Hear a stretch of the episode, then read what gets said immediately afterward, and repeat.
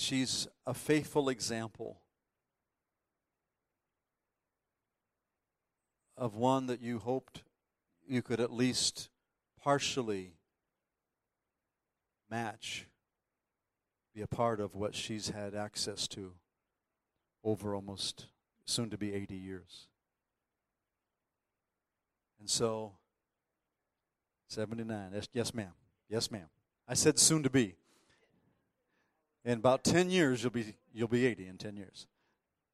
Yeah, you, okay, Kathy. Yeah, you can go back and dance the bathrooms all the way to the back. Yeah, there you go. Uh,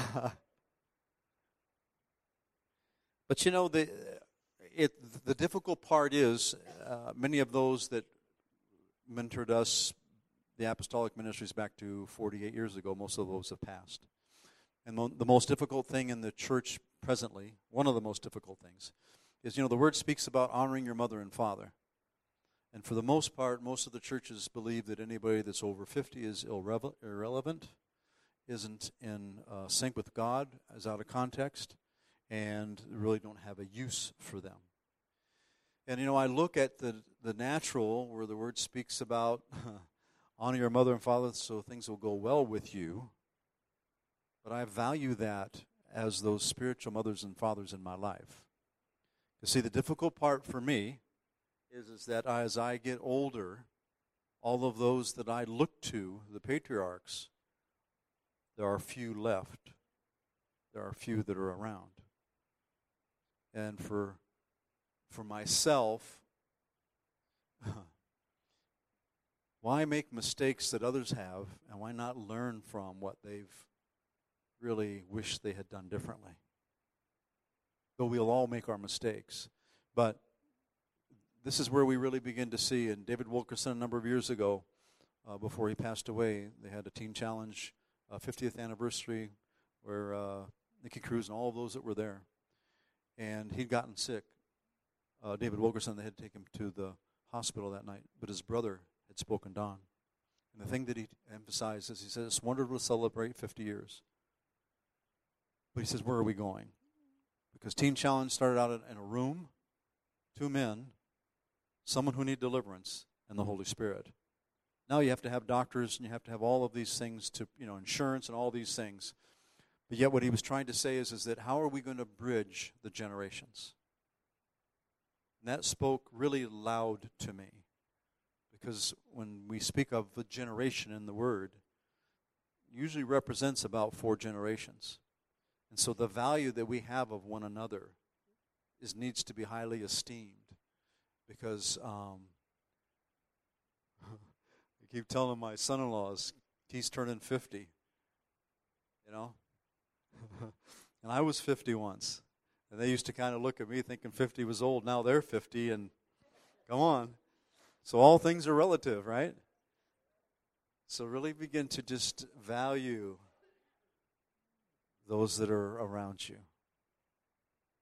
Amen. Come on, Mama Betty. I love you. Come on. Okay, I think you got to put your hands together and make some loud noise.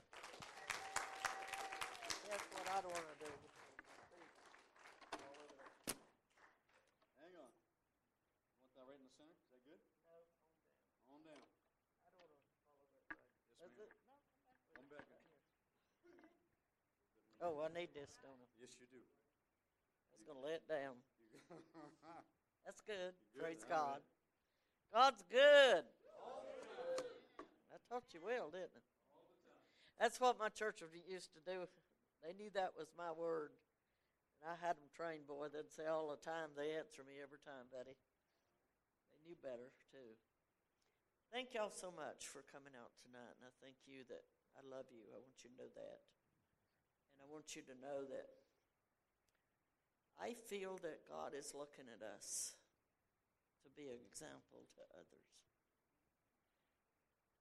And I try to be an example most of all for my children. I want my children to see my life and I want them to see that I'm stable in it, that I'm steadfast, and that I mean business with God. My children do see that, and they'll put it on Facebook and everywhere else. My mama it's the most godly woman in the world, is what they say. And they take up for me. I've been going home about every three months, and when I do, I've been doing women's conferences, and my three daughters are in North Carolina are youth pastors. And so they join me, and we do these uh, women's conferences together. And I like it because I don't have to stand there and pray for everybody. I let them. It looks like me three times doing it. so I really love it because they went through my Bible school. They worked under me as my assistants in my churches, and so they know the Word of God. They know how to pray, and they know how to do spiritual warfare. So praise God. I thank God for my children. All of my daughters are in into the Word of God, and y'all know Kathy works for Reinhard Bonnke, and so I'm blessed of God that my children are saved, and my children I know is like me. They're strong. They're going to heaven. I'm counting on it. Amen. I'm undecided. There's something that I really want to get across to you. I have this new book I'm writing and putting together now about the mindset of God. God showed me uh, recently, um, I don't know where I've told y'all this or not, but I lost my brother Kent a few years ago uh, with leukemia, and it lasted like two years. And we went through that. It was really, really uh, tough to watch him suffer and all. It looked like he was healed and he looked really great. And they said uh, when he went for blood work, said we're going to give you the big one this time. I believe he hadn't went back. I believe that he'd be alive today. But I believe that lice chemo knocked him, killed him. Anyway, the doctor said it was um, in our DNA. That's what he said. Said Kent, it's in your DNA. And so he shouldn't have told us that. Because when he told us that, I go home and I'm thinking about it. It's in the Sudreth DNA, and I'm a Sudreth. How would you feel thinking about that? God told me, Betty, I'm going to tell you how you let leukemia come in you. You did it. You let cancer in you. You do it. Actually, Satan don't have authority to give you anything. He gives you a thought. When he gives you that thought, you think on it. You meditate on it. And God told me your thoughts, when you're thinking, that's why Paul, you know, everything that God's told us to do is an importance to save your life. There's a reason why he wants you to be obedient to what he's saying to you. And the reason he didn't want you thinking to think on heavenly things and think on good things and not on negative things, because you open the door, their thoughts are making soil that you grow in. You with me? And we know that the word of God is seed. So once spoken, I thought, well, I'm a Sudreth, so it's in my DNA. It's only natural for you think it's natural, but it's not natural because God don't want us thinking that way. We have to take on the Word of God, the mind of God. Here I played the Bible to myself for seven years and know better. But here I'm thinking about it, going through the crisis, watching him suffer and all, made me think about this. So I thought about it, and then I said to myself out loud, you know, I could get leukemia. And when I said that, my mind put it, performed it in my body. That seed of me speaking planted it in my body, in my blood. And I mean, it planted it to such extent because I have authority and I'm strong. It put it all the way into the fourth area of it and time, and when the doctor took my blood work, told my sister she needs to get her life in order and she needs to go right today and make her funeral arrangements. And she said, Well, how much time does she have? He said, Well, we don't know that, but I'd say five days. How would you like to go to the doctor to you had five days? You know my sister did that?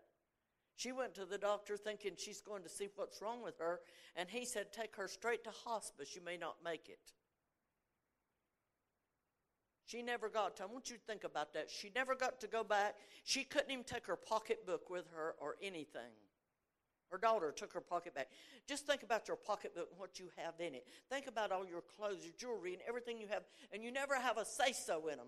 And that's how little that stuff is important to you. We think all these things are so important to us. The older I get, the less they have a hold of me. But I want you to think about what is important to you is your spirit.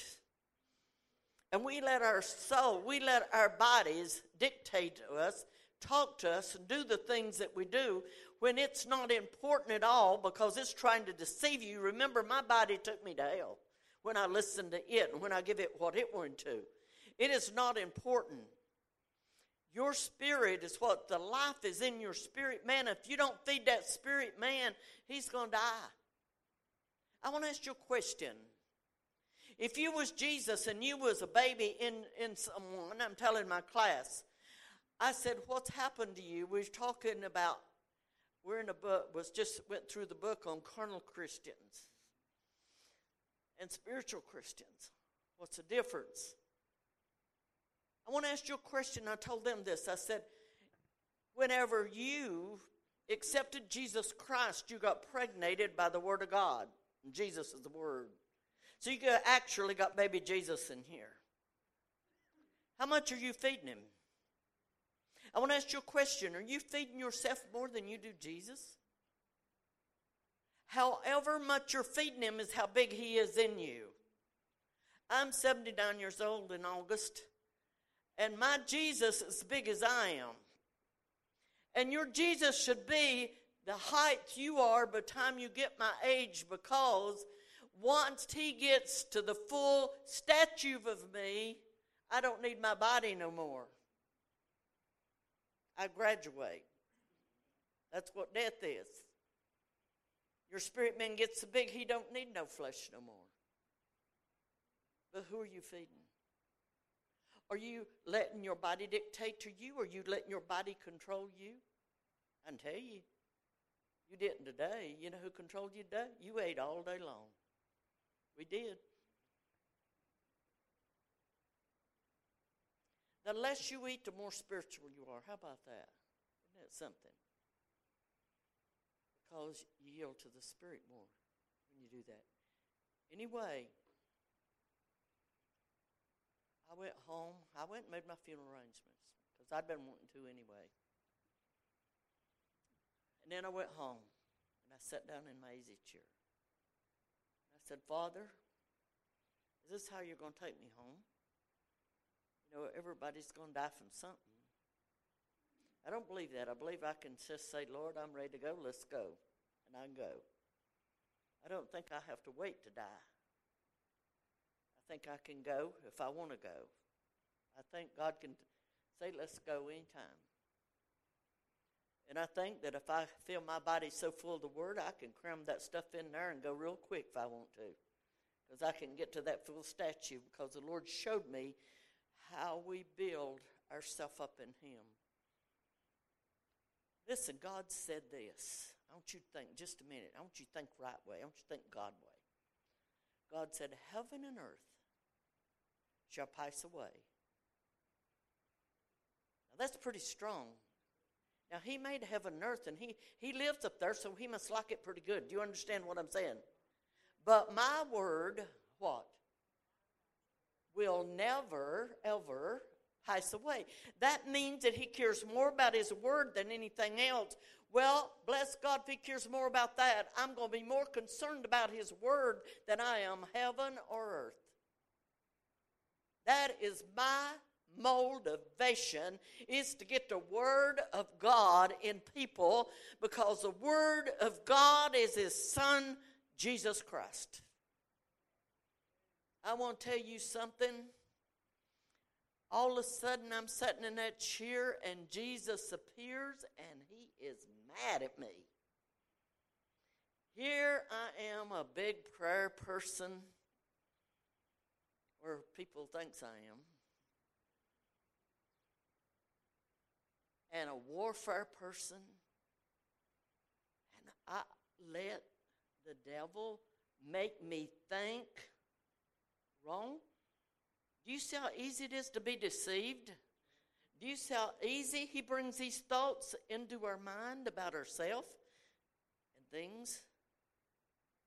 Don't ever, ever say, I have. You're affirming it belongs to you. Don't say I have sugar. Don't say I have arthritis. Don't say I have cancer. Never affirm it belongs to you. Once you do, you just give Satan the right to bring an unclean spirit in you. Cancer is an unclean spirit. It said the woman was bent over. She had spent everything she had. She had been bleeding. I did the same thing when I was 23 years old. And by the time I got to the hospital, I was almost bled to death. And when they took my wound out, it was a mass, bloody mass of cancer.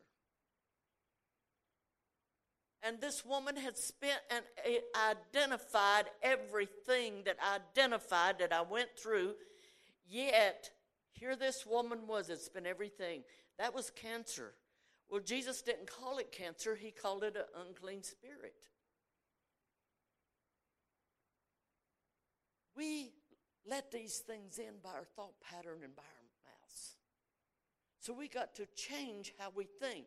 And the only way you're going to do that is your mind is your mind, your will, and your emotions. So your will and your emotions are going to act on whatever you're putting in it. What are you putting in it? You're the husband over your brain, you're the husband over your soul. What are you putting in your soul? What you should be putting is downloading the Word of God like I did. I'm going to tell you how much Satan don't want it. Since I've been in Florida, I've, I had my stuff at home where I could just throw a CD in there and play it all night and play it all day. I got down there, I didn't have a CD player, so one of the one of my school uh, students brought me hers. I went home, and you know what? I put that CD in there, and it wouldn't work. I went to North Carolina and got mine from the church, brought it back, and put it in the house, put a CD in it, and it wouldn't work. I said, Well, I know mine works in the car. I'm going to go out there. I put Joel Osteen in it, it worked. I put my Bible in it, it wouldn't work. Ain't that something? And I said, Now, boy, the devil is really trying to keep me from hearing the Word of God because I wanted to start playing the Bible to myself because I'm putting out. Every time you put out a sermon, you've got to put back into you to fill up what you give out. So I can't go out here and give out and give out and give out without putting up. So I told everybody I'm coming up here and getting filled up. So they're expecting me come really loaded. I'm to go back really loaded. Before I forget it, I want to tell you I brought my book with me for it's called Biblically Can Women Preach? And every one of you women need to get this book. I only made about five though. Uh, also made a little book out there of my testimony. Uh, I'm in a mega church in in uh, Florida, and it's my nephew. And my nephew, my father, my brother died at. Um, I, I forgot. I, will come back to. Remember, I got to come back about looking. Um, my brother died at uh, 27 years old. My nephew was only three years old, and his mother remarried. And then she went in nursing home, and he ended up with her new husband. He wasn't very good to him, but he ended up in foster care a lot. And then um, Assembly of God woman ended up with him, and she seemed Assembly of God college, and he went to college. Well, after he got married and had a few children, he said, he felt he had no roots. He had no grandmas or grandpas for the kids, no aunts, no uncles. So he started praying and asking God to give him his roots. Give me some roots, give me some people, my people. And one day he saw me on Facebook. Pastor Betty Sudreth had his name from the state his dad was from. And he called me up and he said, I think you might be my aunt. I'm looking for my dad's family. I said, Well, what was your brother's name? He'd told me he'd died when he was three. He said, Truman Sudreth. I said, I'm your aunt. Bless God, it liked to tickle him so good, so he invited me to come down to his church and preach. I don't think they ever saw anybody slain the spirit, but they got to see about a thousand. he had four pastors, and I said, This is too many for me. I just had a knee done. You get over here and go down that line, and one get over here and go down that line, and the other two come toward me, and I'll get in the middle. I get, I've gone slant. They're, all, they're laying on the floor all the way across here, and I look to see how they're doing. They're still looking at me. And I said, Pray for them. No, you're going to. Every one of them. But it was funny. We've really had a good time, and he really, really did need me. He really did. And it's been so good to be there with him and to see how much. I never really knew how much relations, you don't have no idea how much relations means until you witness it in the spirit. But he was having a board meeting, he had a migraine headache, and he was sick, nauseated. And he run me down. I was in the hall, I was going to my Bible school. Aunt Betty, come in here. Pray for me. I, I've got a migraine. And I go in, I anoint him with oil, and I pray for him. And after I got through, I just sat down on the couch with him, and we quit being pastors at that moment we become Sudreths. And I started talking about North Carolina, and I started talking Southern with him. And it wasn't 15 minutes till that young man was just laughing and cutting up, and he forgot all about a migraine. He forgot all about a meeting. But I just watched how much that family bloodline means to each other. I don't care what anybody says or does. Don't let nobody come between you and your bloodline. I won't tell you what any of us said us will whoop the hell out of you if you say anything about any of us. Or you do anything to any of us. You got all 13 of us to whoop. We don't let no my sister, she she cursed out my church and she was a member. Because some women was saying something to me. She let them have it, let me tell you. Some men was saying something about women preachers, and she said, Well, I'll tell you one thing. I'll put my sister up against every man in this town. Even if they don't live it, they take up for me. Why, did, why am I telling you this? I'm telling you this because you're an example. What will your family say about you? Are you living it before them? I mean business. I'm not going to hell. I saw it. It's a liquid volcano, and it's forever. And you're not getting out ever. And if you think I'm stupid enough, I ain't to be that stupid, buddy. I done seen that sucker, and nobody's getting me there. I mean it. I mean to go to heaven. I'm to live it to the 100%. Now, where was that before? In the, oh, Jesus come in the room. And he was mad at me. He wasn't happy. He said, Betty, I took all your sicknesses on me on the cross. you hear what he said? What was I, all of a sudden, I saw that. All of a sudden, he took, listen to me, he took all your sickness on him. So you don't have to have them. Tell the devil that. Okay? I want you to really get what I'm saying to you. Jesus, past tense, done. Jesus healed you at the cross. You're already healed. At that moment, I accepted that. I saw that. It was just like opened up. It just like I can't comprehend how much I saw that. He said, Now, daughter, you can either wear it or put it back. Man, I come out that easy chair. I jumped up and I said, I am not going to wear it. I said, You're going back. And all of a sudden, leukemia was in the room with me like a black silhouette of a man. And the scripture come to me, resist Satan, and he what? I saw and knew that he was of Satan, and it would work on him. I said, I stood up and I looked at him and I said, I'm tell you something. I said, You are an unclean spirit. And an unclean spirit can't dwell in my temple with the Holy Spirit. And I choose the Holy Spirit. And I reject you. And I bind you. And I command you, get out of my house. And don't you ever come back to my house again. Do you hear me? In the name of Jesus. Boy, he was gone. And I ain't seen him since. Neither has my bloodline. It is that simple. I want you to know. And I want to tell you something everywhere I go, just about.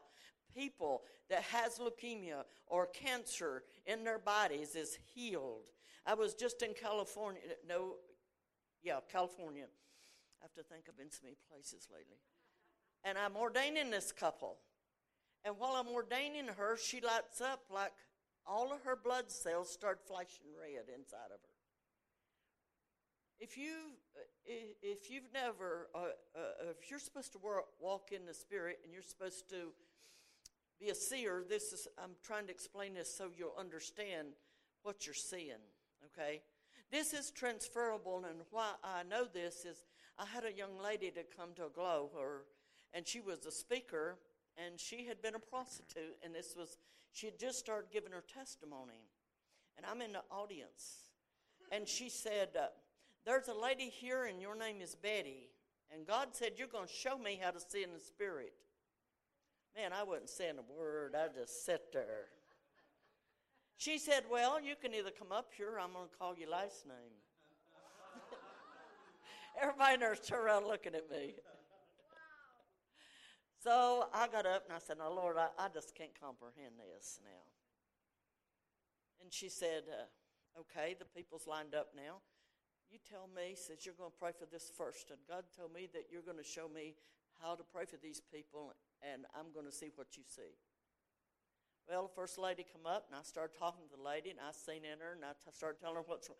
She said, "Oh my God, do you see this stuff all the time?" She was seeing what I saw. God let that spirit come on her, so she could see into these people's bodies and see. When I saw this woman's blood light up and I seen, I knew it's leukemia. I knew what I seen because I've seen enough of leukemia to know when I'm seeing it, what I'm seeing. And I said, I got to stop. I was ordaining her and her husband. I said, I got to stop. I said, honey, God's healing you right now of uh, your bloodline. You have a disease in your blood. I didn't want to speak it on her.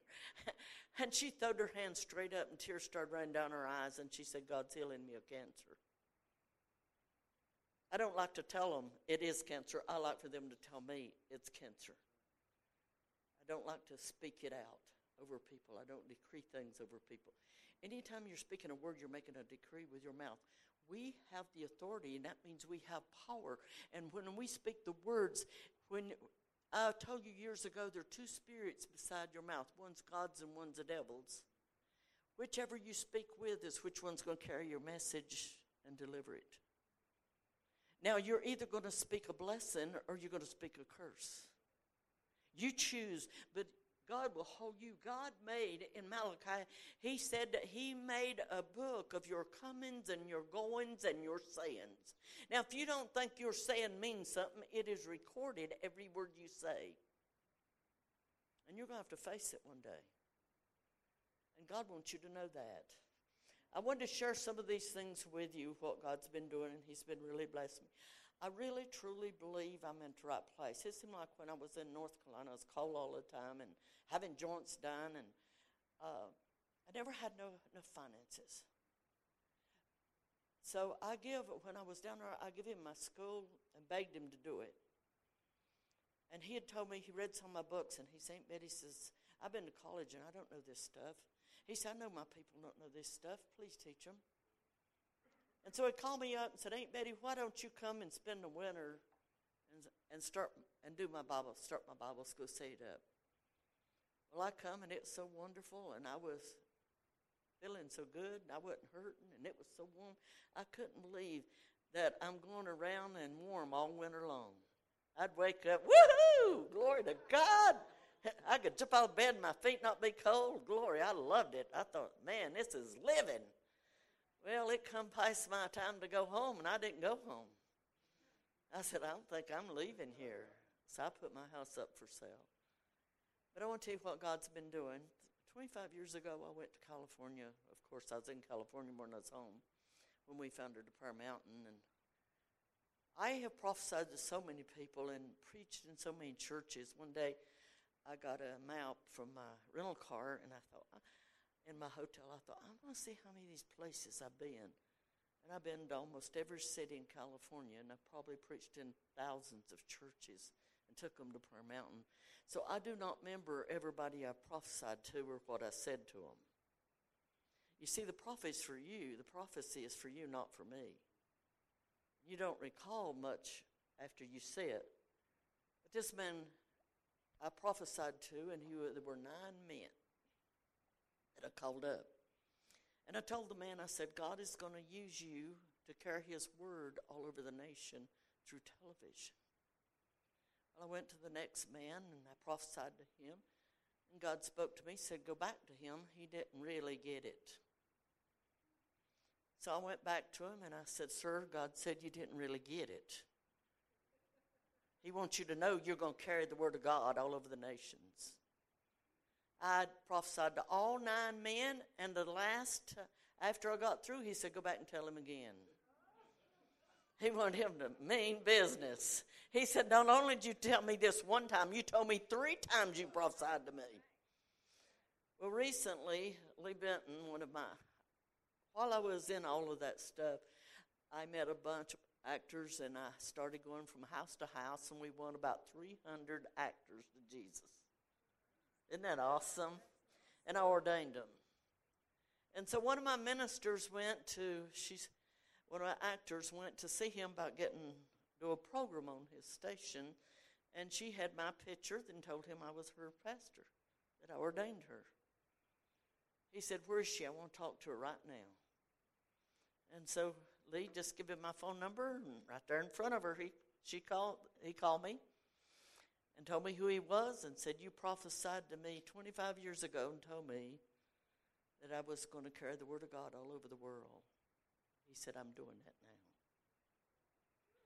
now. I said, You know, I said, You know, Brother Bill, I said, uh, God just spoke to me and said He wants you to go, that Trinity is moving out of Arizona and He wants you to go to Arizona to do a station there. Here I'm prophesying to him again. yeah. I said, Do you know somebody there? And he said, Yeah. I says, I know a preacher there. I said, Call him. He called him and he said, Get out here. He goes out there, and next day calls me back. He said, Pastor Betty says, uh, This is something else. Says, You really hear from God? He said, They give me $85,000 to do the studio. And said, it's connected all out here. Said, You can't believe where I'm at. And I said, Where you at? He said, Tommy Barnett's church. Well, he told them, says, he says, he said, I'm going to have my mentor to come out here when we open the studio and be your speaker. And they said, Who is she? And he said, It's Betty Green. So they went on telev- uh, went on the internet and looked up Betty Green Ministries. They called him back and said, Why didn't you tell us she's part of Cho's ministry? Why didn't you tell us she's been all over the world? We got five assemblies coming together now. this is, and he said, Pastor Betty, it's getting bigger. God said, Tell him to get used to it. Well, he said, I'm not going without you. He said, You hear from God for me? He said, I'm afraid to go without you. I want you to go with me, and I want you to be the first one to speak worldwide. You know, I got off that phone. I sat down in that chair and I cried. I said, God, this is an opportunity to speak to your creation.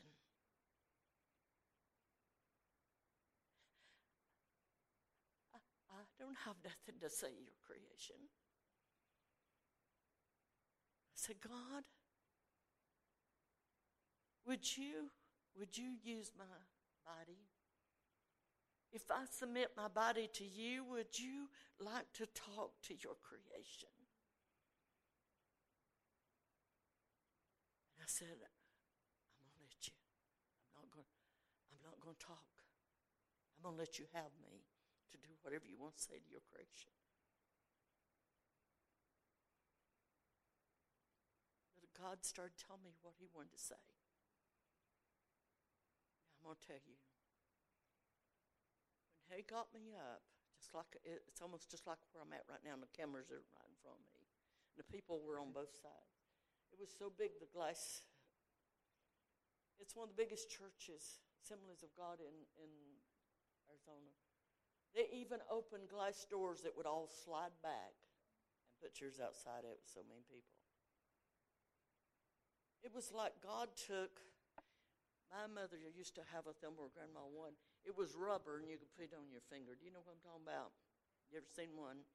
It was like God took one of them and put all the way down to my feet. And it's like I was literally numb. It was so strong, it almost scared me. Here's what God said God started talking. And I told the people, I said, This is an opportunity for God to talk to his people that he made at one time. I have chose to let God use my mouth to talk to you. From here out, it's going to be God, not me. And here's what God done. He said, the three Godhead had a conference. we decided that we wanted a family. We wanted somebody like us. We wanted somebody with our mindset, our mind, our body, that we could fellowship with. So we decided that we would come down to earth and that we would make man in our image And we made man in our image to fellowship with us. He said, then you broke the fellowship by sinning. He said, oh, I miss the fellowship so much. Oh, I love you so much. I like what I made and I love it and I miss your fellowship. Oh, how I missed you so much. We all missed you so much. That my son said, Father, please, so we can have him back. Please let me go down. Let me become a man. Let me go down and let me pay the price that we can have our family back. And Jesus came down. I want you to see what I had to see. It almost made me sick. I could see Jesus being tormented. God is watching this now, but I'm seeing through his eyes. And he'll look over, oh, oh, oh. And he'd look over here and see me. Oh, oh. He'd look at man. He'd look at man and he loved him so much. It's the first time in my life I ever seen the love of God for mankind so strong that he had to turn his head and just look as his creation, his family. Want you men to feel how you'd feel if this was your children. Had to suffer through watching what he was redeem mankind. Then God said, I love you so much. I covet your fellowship. I covet your fellowship. I created you for one purpose is to fellowship with me. This was so strong that I was walking toward the camera from way back there, and as I walked by this tall man, demons come out of him. He fell to the floor. I didn't come out of the trance I was in. Some pastors took care of it. People was getting healing. The whole audience, that vast audience was standing with tears streaming down their eyes, and I believe they were seeing what I was seeing. You've never seen anything like what God had to watch and what he done because of you. Tell him every day, thank you, Father, for what you've done. Thank you for loving me. There ain't no way anybody could ever convince me that God didn't love me now. Nobody could ever convince, I hope that he, nobody can ever convince you that God does not love you because he loves you more than anybody's ever loved you in your life. And I just want you to know that. God has been so good. Right now, our television station is in Africa, doing a television station over there and setting up a lot of ministries over there and missionaries. And we have another one of our men that went to Canada and he's setting one up there. You know, we built a prayer mountain in Canada. And um, so it's just like popcorn popping. And I believe that the Lord is going to see that His Word is going to go all over the world right now. I've started a Bible school. I have um, 10 in one class. I have over 24 people in my church, in my class, uh, a night class and a day class. I'm doing two television networks. I'm doing a Bible school on stream, and you can go to my Facebook, Pastor Betty Sudreth, and you can watch me do Bible school. And we've been a year in November, and uh, next year in November I'll be graduating them. I have actually some women from another church coming to it, so it's reaching out. It's going to two churches at this time right now. Besides, people up here uh, are snowbirds that come and they got in it, but they're watching it on. They pay, but they're watching it on television. They buy the books, and they're up here in your country. Isn't that wild? So here's what I'm planning. I want you to pray about it. I'm I'm going to send my nephew up here for their wedding anniversary in December, and I'm going to let them talk to them about feast. And then when the feast comes next year, I'm going to see if we can't bring about 25 or 50 people to the Feast of Tabernacles. Hey, like that. So we're going to start working while I'm here and see about dormitories over here that we can get and work on this thing. Uh, we go places. We uh, have so many seniors, and we go on a bus and we go on, on sightseeing tours and stuff like this. And the man that's a pastor over our seniors in our church is from here. He's from New Hampshire. And they just come back from up here. So uh, I think he might like to come home and, and bring us up here in the bus. Wouldn't it be cool? Either that or we're going to see if we can't get plane tickets because those women are not broke down there.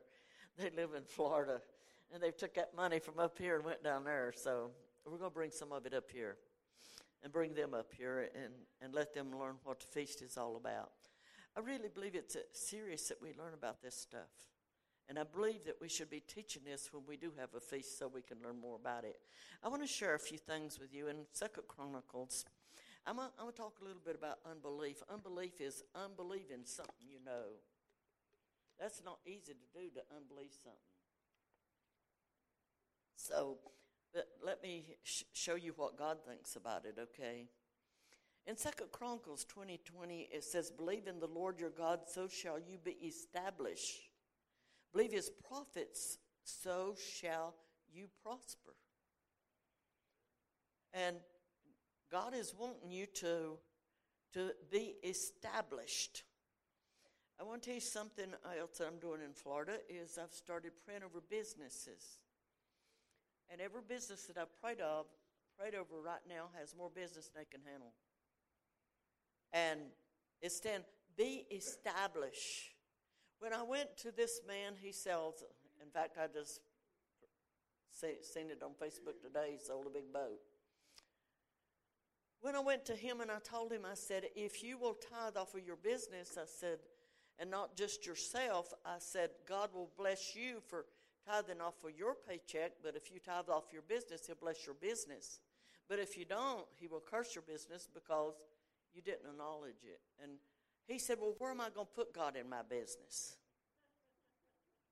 He told his testimony, and he said, When Pastor Betty told me to put God in my business and let Him be the one in charge, he said, I didn't know where I was going to put God.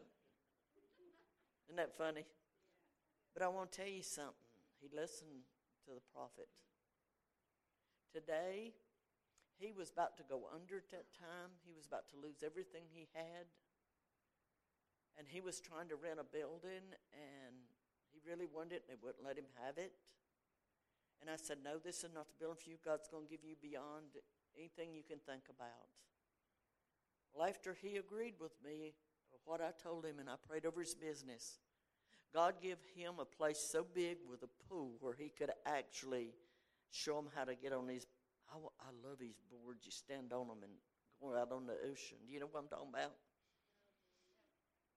I probably'd fall off, but I think they're the coolest things. I wish I had them when I was young. I'd have been riding all over that ocean. But I seen one today. It's a bicycle, and you do this and hold on it. So I could do that and now. I got to tell him about that if he ain't got it. Anyway, God blessed him. Now the man is so prosperous and selling so many things, and he's in this huge building. So we went and we blessed his building three businesses in our church have went and done this, and every one of them's got more business than Hannah. In California, I did that with Mama Choi. She's the one taught me that. And I did it with the businesses in California. And every home that I went to and every business I prayed for become millionaires in Pastor Kim's church in LA. Now they're taking up money. They said they don't need it because Jesus is coming. And they're taking up money and they're going to countries that don't have Jesus in them and using their mind to do it. They just went into North Korea and did some stuff. They went in China and did some stuff. They went to Iraq and did some stuff. So they've been really uh, un- underground stuff. So this is what they're doing with that money that God gave them so much of. Unbelief is dangerous as it can cause. Let, let me read you here. Because the children of Israel wouldn't believe Moses or Joshua and Caleb, but believed an evil report. See, I believed a, I believed an evil report from that doctor. Unbelief is an evil report. The people were not in God's will, so they couldn't go out and defeat their enemy because of disobedience. Thus, God no longer had legal ground. This is a part, listen to this. Thus, God no longer had legal ground to take their part and defeat their enemy for them. Do you hear this? This is why I put this in this book. Unbelief is dangerous as it can cost a person their life. Choose to believe. God looks for doers of his word. Let us listen and then let every man be quick to hear. Listen and slow to speak, slow to take offense, and to get angry. Did you know that offense is a spirit, a demon?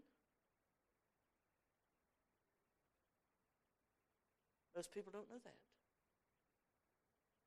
I've had people get offense, offended at me. The gospel's supposed to offend you. It's supposed to cut you. It's supposed to operate on you. You think I can put that word when you, in you and operate on you and cut you up with it? That's what it's all about. We, won't operate it on. It takes out the mess. Amen. Listen to me. Offense is a spirit. You can choose to be offended or not to be. If you choose to be, it makes you a victim. The word says that you're victorious. Which are you going to choose with? Which side you're going to be on? See what I'm saying? Then I've got in here thoughts produce seed, soil.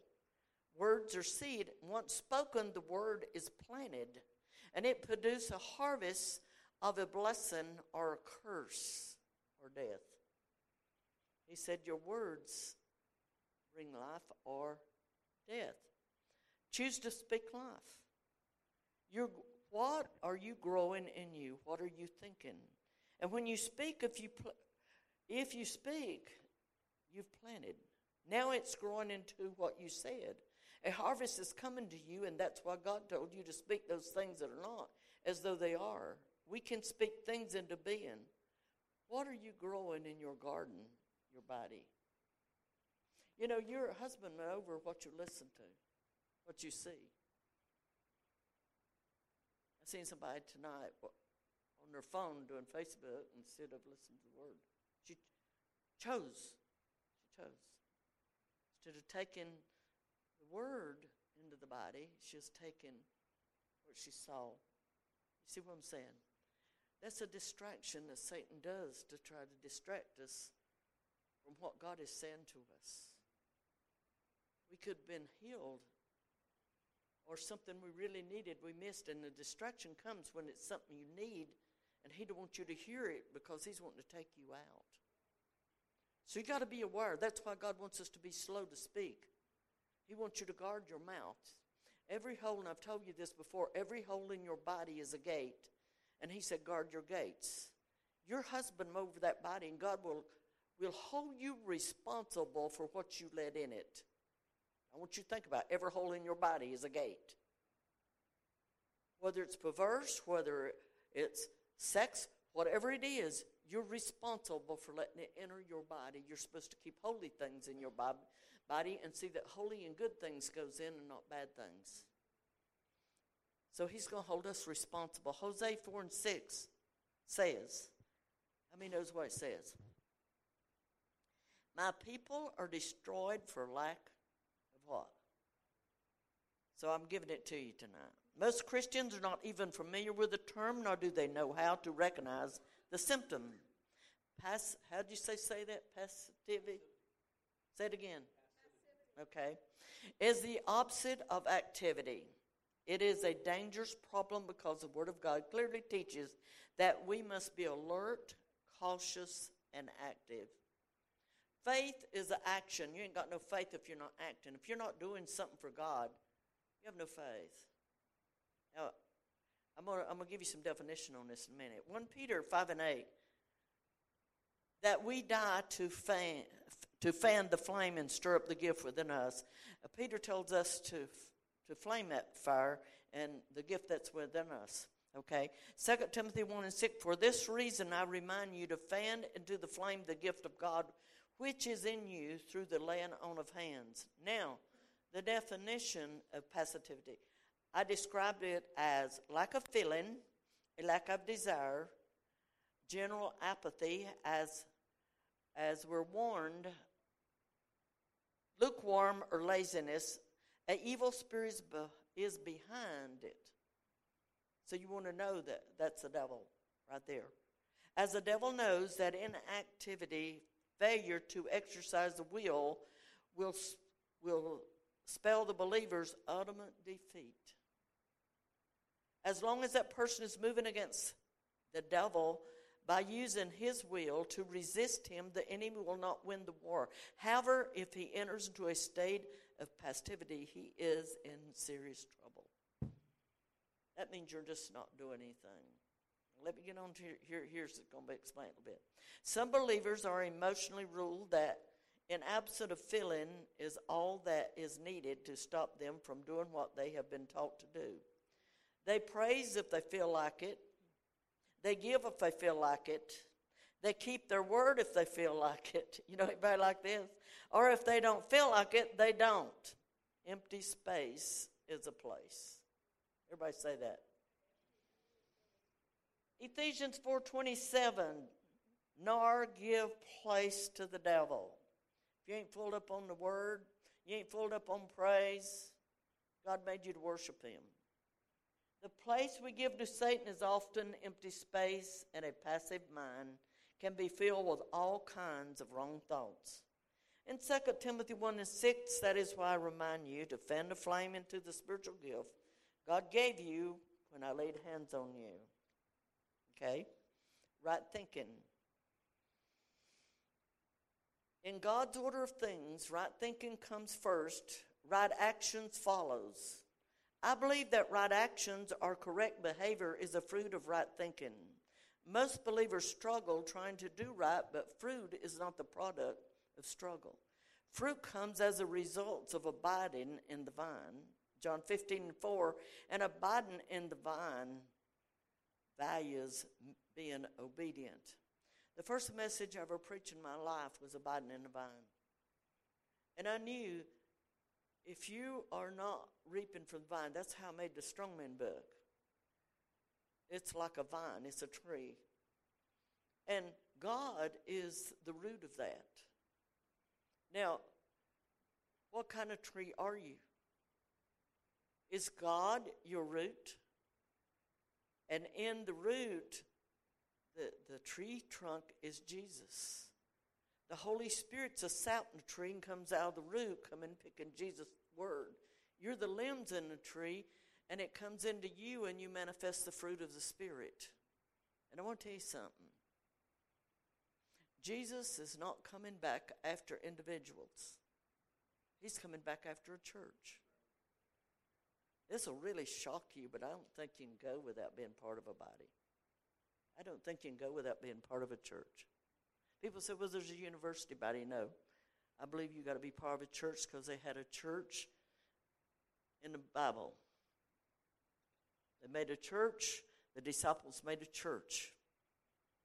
And all the members was in that church. And in God, whenever in Revelations, he's talking to the five churches that Paul made within a hundred miles radius of each other.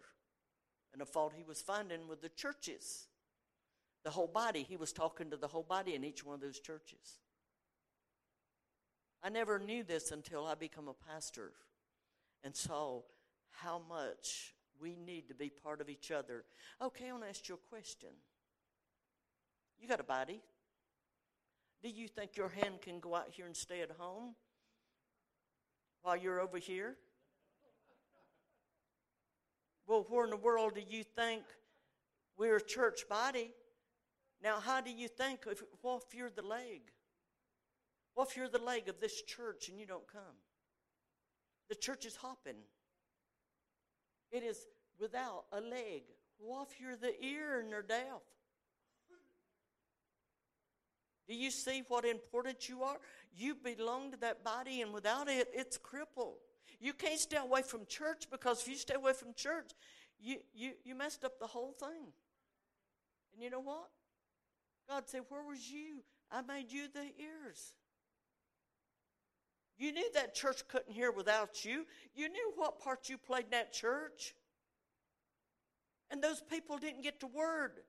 Their blood's on your hands. If they don't go to heaven, your, their blood's on your hands because.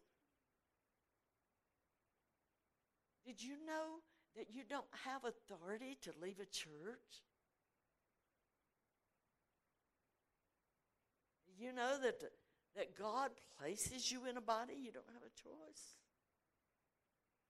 Draws you and play. Oh God, I'm getting busy into some mess in here. no, I learned. God talked to me when I pastored a church. God told me all this stuff. Boy, did I learn the hard way. And I learned. God kept reminding me, Betty, they're not your sheep, they're mine. Every day you think this, Betty. They're my sheep, and I care how you take care of them. I care what you do to them. I care about what you teach them. I will hold you responsible. Are you with me? But he's going to hold you responsible just like they didn't listen to the prophets. They didn't listen to Caleb and them. And they died. Never got to go into their promised land because they would not listen to their leader. It's dangerous. You're playing games with your soul, your body. I think a lot of people are sick because of their attitude and because they take this attitude and do whatever I want to. Well, I thought I could too, but I busted hell wide open. I did what Miss Betty wanted to do, and I learned the hard way. But I'll tell you one thing when them demons starts coming to dragging you into hell, it'll straighten your butt up real quick. It ain't no plaything. God is serious. Do you know how many people's going to hell tonight because nobody's telling them about Jesus? Jesus said, Go ye into all the world and preach the gospel everywhere to everyone. That is to every one of us. Every one of us has to be a soul winner. He says, If you do not bear fruit, I will pluck you off. That means peace, joy, and all this stuff, but it also means soul. That means if you got a tree out there, God went out there and showed him he's, this tree was not producing fruit on it. He wanted to eat that fruit. He meant fit to bear something. And God is wanting you to bear something. He's wanting you to bear fruit of the Spirit. He's, he's wanting you to bear souls for His kingdom. I asked him one day, God, this says, seek you first the kingdom of God. What is the kingdom of God? How do I seek the kingdom of God? He said, a kingdom is a, a king that has a group of people that all believe the same and they all serve that one king. I said, How do I seek the kingdom of God? He says, Fill it up. Are you? You've got to fill up God's kingdom. Now, I want to tell you something. You look around here. You're blaming pastors because where's the people? God's blaming you. I want to show you something what God showed me. He took me in detail. I want you to look at David. When God was talking, he used David as a shepherd. I want you to see David. I'm going to be David right here. I'm on this rock. Okay? You're my sheep out there, and I'm watching you. I'm looking out over the sheep. David, these were his sheep. He bought his sheep. He owned these sheep. With me? They belonged to him. You think I can get off this rock and come over there and have a baby sheep? Hmm? I'm a man. I mean, I'm a person. I can't go out there and have a sheep because I'm not a sheep. You with me? Jesus put this like this so you could understand what he's talking about. Sheep begat sheep. Sheep goes and wins sheep and bring them into the church that the pastor can teach them the word of God and make disciples out of them. I asked God, what is a church? He said, Betty says, this is what it's all about.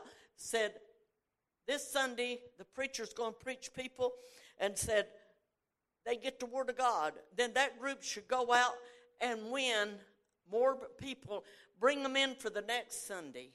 The ones that got saved the next Sunday, the others go out and they bring in the next Sunday. Then those bring in the next Sunday. This is what it's all about. You bring them in that then be taught the Word of God. But if they're trying to do your job, which they can't do your job because they're pastors, they are not sheep. Only sheep beget sheep. So God's going to hold you responsible for not bringing people in His church. And the only responsibility you have to do, what you really need to do is pray. Do you know, I used to pray every single morning I got saved, and I went out and run six people to Jesus every single morning. I would not eat until I won six teenagers to Jesus because I seen some me coming to hell. So don't give me excuses. God took care of me. God seen I had money. God seen I had living. I'm still here, ain't it? But I won six people every single day. And that wasn't enough. I was so hungry for it that God give me a job in a place that did food. And I mean, hundreds of people come in there a day. And the job that I had was to win every person that come in to get food to Jesus.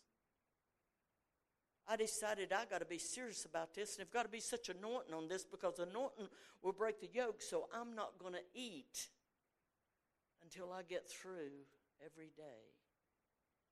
Then God told me that I was not, that I was aborting my babies. I said, What do you mean I'm aborting my babies? He said, Well, you're going out here and birthing them, but then you're not giving them no word. So I went and got me cases of Bible and filled my trunk full.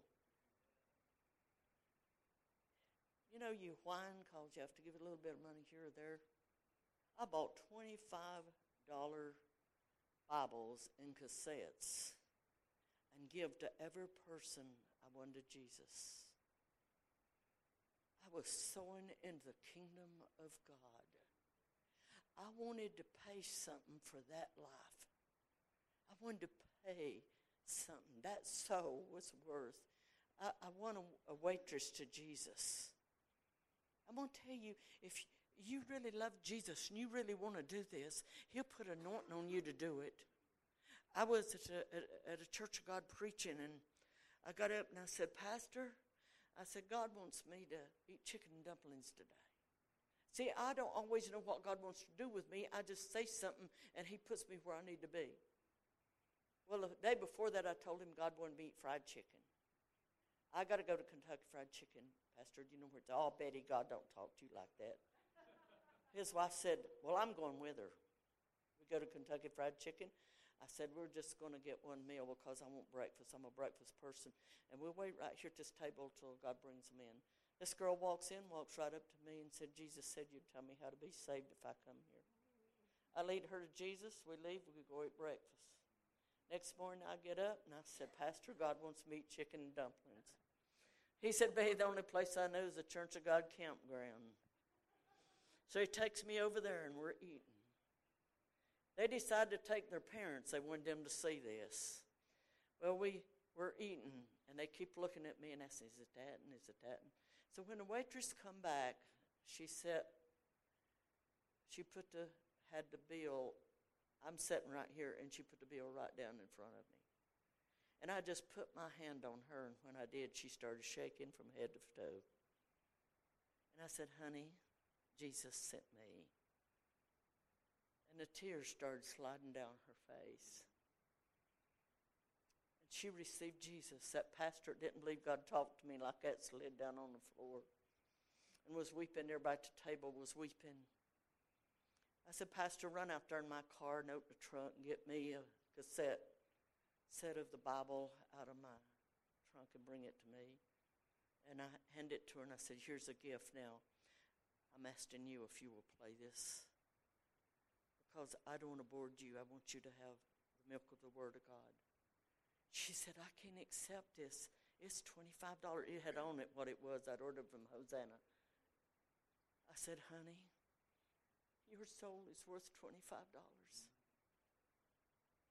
And she took that Bible and hugged it to her like it was precious. That's a soul winner. Are you? Do you love God that much? Do you love a soul that much? Do you know God will see that you get double that money again to do that? Do you know I've done that for like 10 years or so? And you saw God moved in my life and God saved people and saved people and saved people. I'm a mama all over the world now just from winning people to Jesus. I went from house to house with an actor and won 300 actors to Jesus. Almost every one of them got delivered. So God is asking you. You know, all these people out here, there are not many Christians up here. But you've got the answer and you have the anointing on you in you to do it. So God is asking you tonight, I want you to feel my kingdom. If you love me, you'll obey me. That's what it's all about. Go you in all the world. This is to every believer. He said, You'll know believer by these signs. They will cast out devils, heal the sick, make new disciples, speak in tongues, and raise the dead. Now, are you a believer? Are you doing it? If you're doing it, you're a believer. If you're not, you better work on it. You know, I love you. I really love you. This book is nothing but writings that I do every morning. I have a fellowship with God. You know, I've changed about how I pray. I don't go for hours at a time anymore. You know what I do? I get up, I in my little chair and I said, Good morning, Father. Good morning, Holy Spirit. Jesus, you know I love you. And I thank Him